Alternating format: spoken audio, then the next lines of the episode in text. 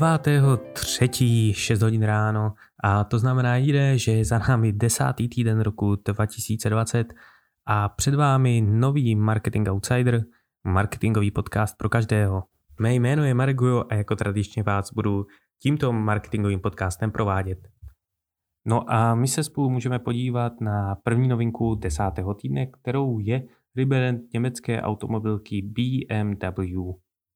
V případě BMW tedy nejde vyloženě o rebrand jako takový, ale spíše o snahu přiblížit se, modernizovat to logo, poslat ho nějak více minimalistickým stylem. E, velice rád bych tohle propojil trošku s tou vizuální formou, takže už nyní se můžete podívat e, na storíčkách, na Instagramu účtu Marketing Outsider, na to, jak e, vlastně vypadá ten nový rebrand toho loga, pokud vás to zajímá. Pokud už storička nejsou aktuální, najdete, najdete si to určitě ve výběru desátý týden a tam se můžete přímo podívat. Ta změna není veliká, jediné k čemu došlo je, že ten černý pruh, který známe, ve kterém je napsané vlastně to BMW, tak eh, se stává nyní transparentním a to logo se vlastně z toho takového mírného 3D eh, vzhledu stává čistě placatým 2D. A jediné, co to přináší, je, že půjde vlastně hezky pracovat s nějakými podklady, na kterých to logo bude. Tudíž ten podklad se promítne díky tomu transparentnímu pruhu přímo do toho loga. Eh, krásně s tím půjde pracovat na různých barvách karoserií aut, na volantech, na různých propagačních materiálech. Nicméně, pokud eh, toto logo bude v podstatě na černém pozadí, čistě černém, tak eh, nerozeznáte úplně rozdíl od toho starého. A my se můžeme posunout spolu k další novince a to jsou stále dokola zmiňované stories. Tentokrát se však nejedná o Instagramové stories, nejedná se o Snapchat stories, nejedná se o Facebook stories a nejedná se ani o YouTube stories. S testováním svých vlastních formátů storíček přichází totiž LinkedIn a dokonce také Twitter. A úplně jako první můžeme začít u LinkedInu. Stories jako formát takzvaného nějakého pomíjivého obsahu jsou fenoménem, které denně konzumují stovky milionů lidí. Mnohem díky tomu, že od jeho zavedení na Snapchatu v roce 2013 to skopírovala společnost Facebook téměř do všech svých platform. Na chvíli s krátkými videopříběhy dokonce koketoval i Skype od Microsoftu, ale nyní se zdá, že nastal čas na další celkem nepravděpodobné spojení, eh, ze kterého já mám popravdě mírně strach.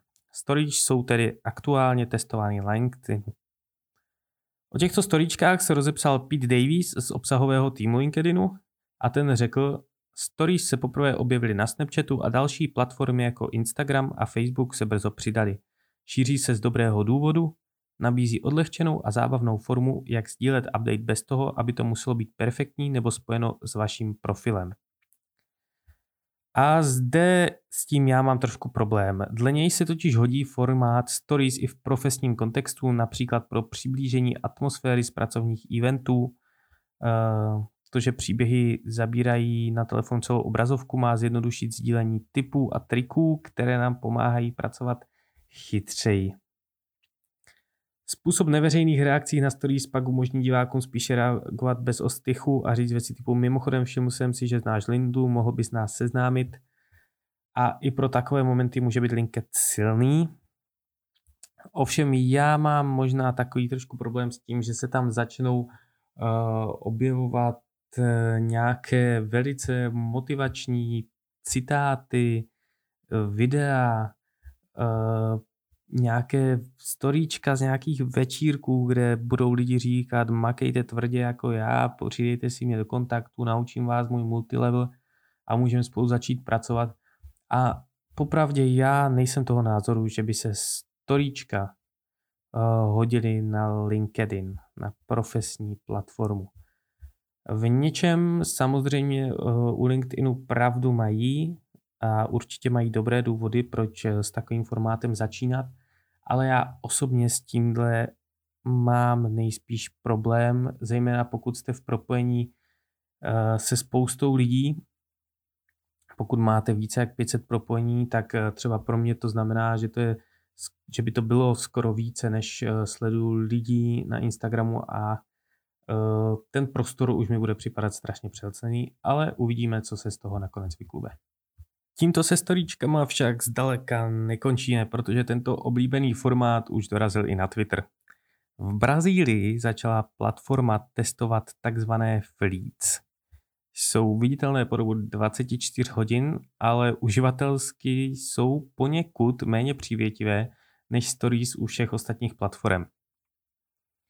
Uh, můžete se určitě také podívat do storíček, určitě to tam přidám, uh, jak bude vypadat přibližně náhled těch storíček.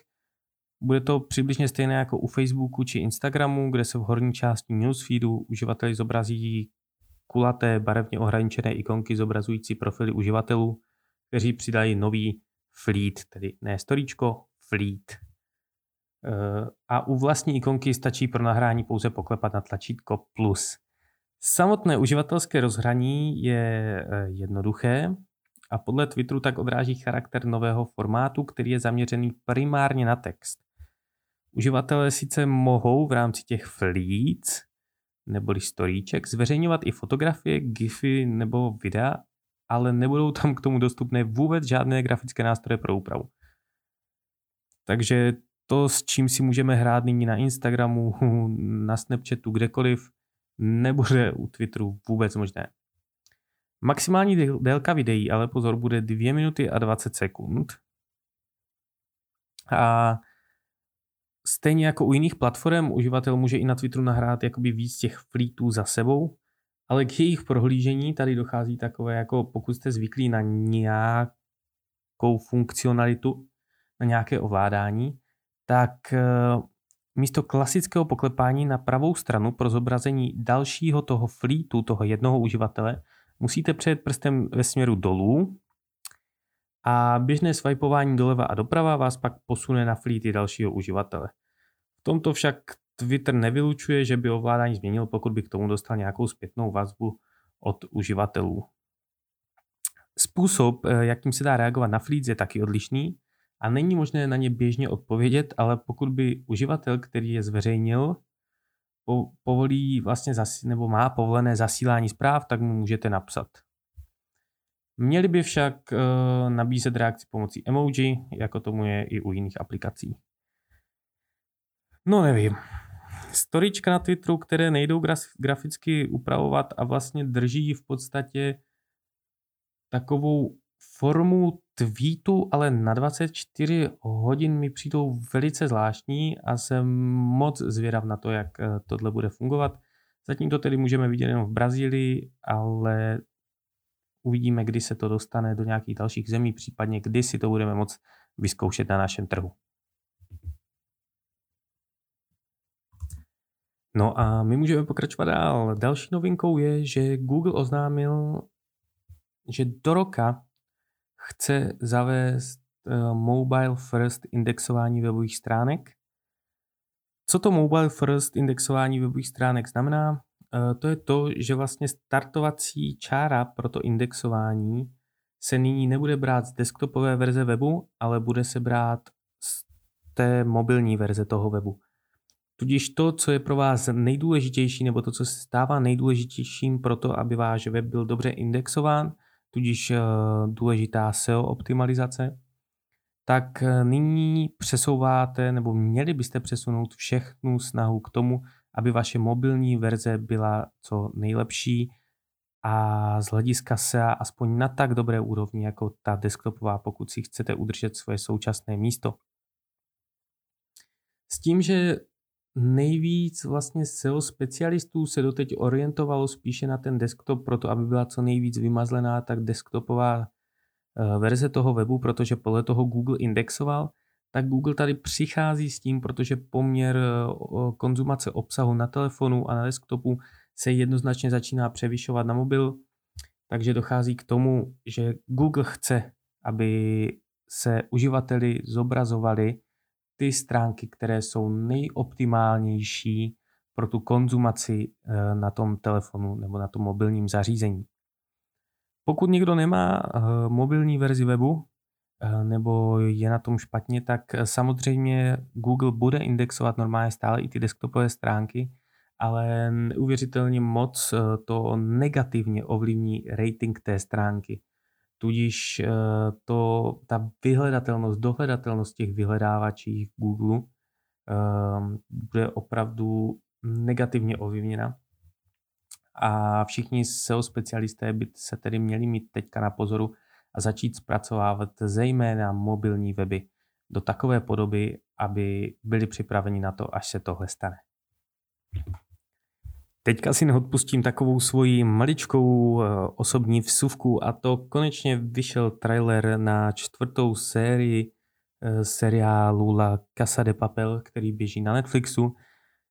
Kdo víte, eh, o jaký seriál se jedná, určitě běžte, pokud jste ještě neviděli, podívejte se na to, co nás čeká v poslední, teda nejspíše v poslední sérii tohoto seriálu.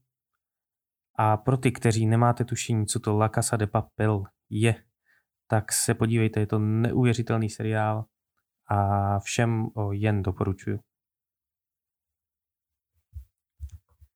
Tak a nyní po osobní nějaké vložce se můžeme vrátit konečně k další novince a ta je nyní smutného rázu. Pokud někdo znáte slavnou Fenku Márný z Instagramu, byla to Fenečka, která měla přibližně 1,8 milionů followers na Instagramu. Byla to Fenečka, která byla adoptovaná svou majitelkou asi v 11 letech, tak nyní po své úspěšné kariéře bohužel zemřela. Takže Instagram přišel o jednoho slavného pejska a uvidíme, jestli se profil změní na pejska jiného, či bude pokračovat. Eh, mimo jiné se vlastně tenhle profil konkrétně stal takovým eh, velkým bojovníkem za to, aby lidé nekupovali eh, nové pejsky nebo štěňátka z, z nějakých množíren, ale aby si radši spíš adoptovali pejsky, kteří to nemají tak jednoduché, kteří jsou například v útulku a tady ta fenečka Mární, lépe řečeno ten Instagramový profil, byl takovým symbolem boje tady za toto. Další novinka se týká Prahy a zejména reklamních ploch v Praze, eh, kdy radní hlavního města rozhodli o tom, že všechny reklamy do 8 metrů čtverečních budou v Praze odstraněny. Jedná se o ty reklamní plochy, které nejsou součástí městského mobiliáře a radní zjistili, že v Praze jich je 247 a z nich 112 nemá nájemní smlouvu takže se rozhodli, že veškerou tuto reklamu už nebudou podporovat.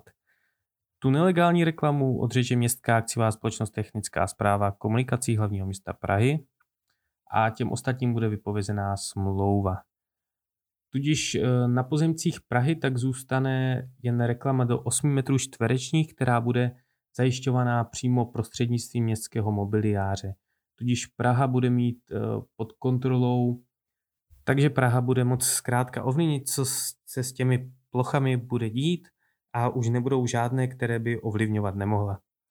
Čímž si udělala takový trošku monopol a je to asi velice dobrý krok, co se týče eh, jak zisků z reklamy pro Prahu, tak samozřejmě také nějaký boj proti vizuálnímu smogu.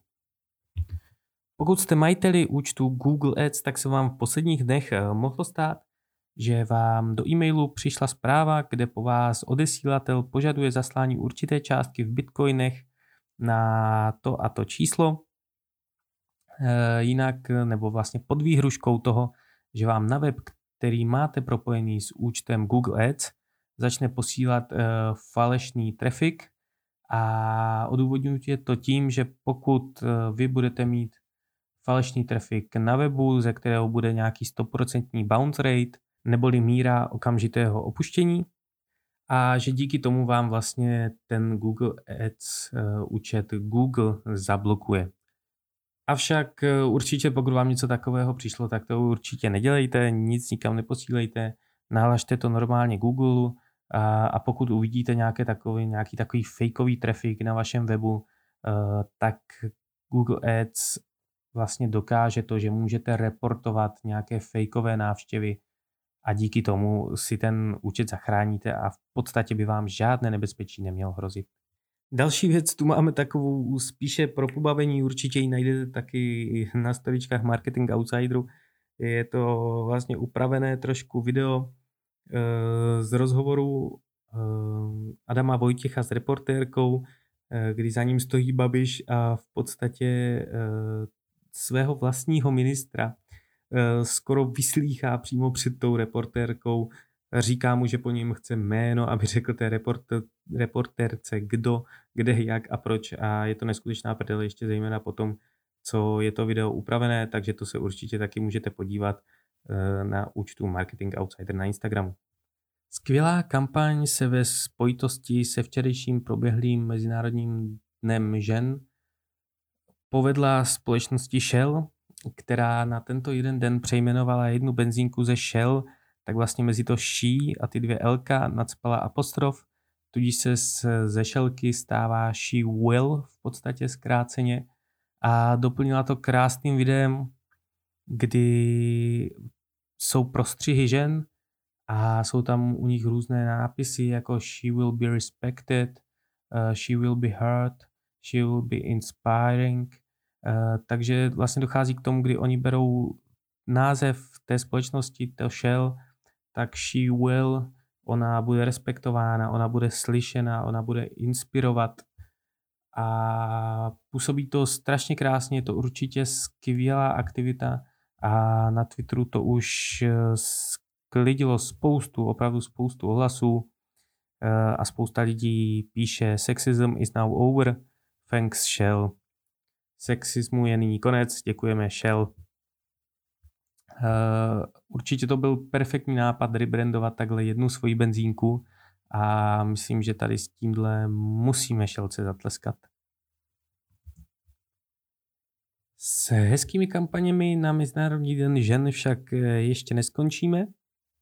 Značka čokoláda Hershey se vzdala Y na konci ve svém názvu a přišla tak s dvěmi edicemi v podstatě jedné čokolády, ale přišla s dvěmi edicemi, jedna je Hair a druhá je She.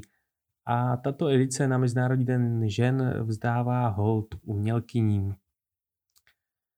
V té kampani právě využívá toho svého jména, které rozdělilo na to Her a She a mezi vyvolenými byly, byla například ilustrátorka Anna Flavia, Alessandra Lemos či básnířka Camilla Lordello anebo hudebnice Izalu a Bruna Mendes. Názvy na obalech se dělili právě na to hair a she dle vhodnosti doplnění se slovesem. V edici tak eh, byla k vidění například She Sings nebo Hair Illustrations či Hair Music.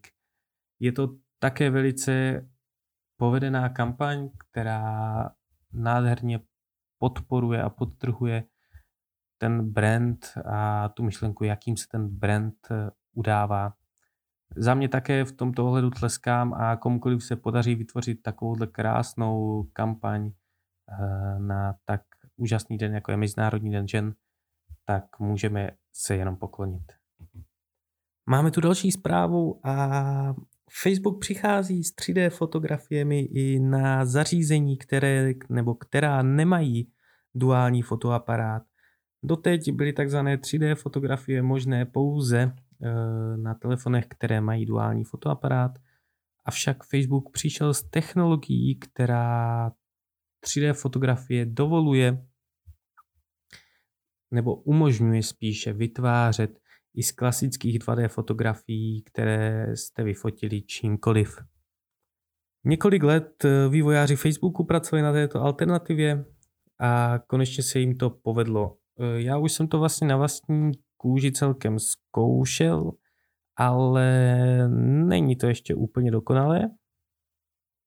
Nicméně e, současně s touto technologií bude možné vytvářet i 3D selfies a nebo dokonce můžete aktualizovat svou starou fotografii, kterou nahrajete do svého počítače či mobilního telefonu.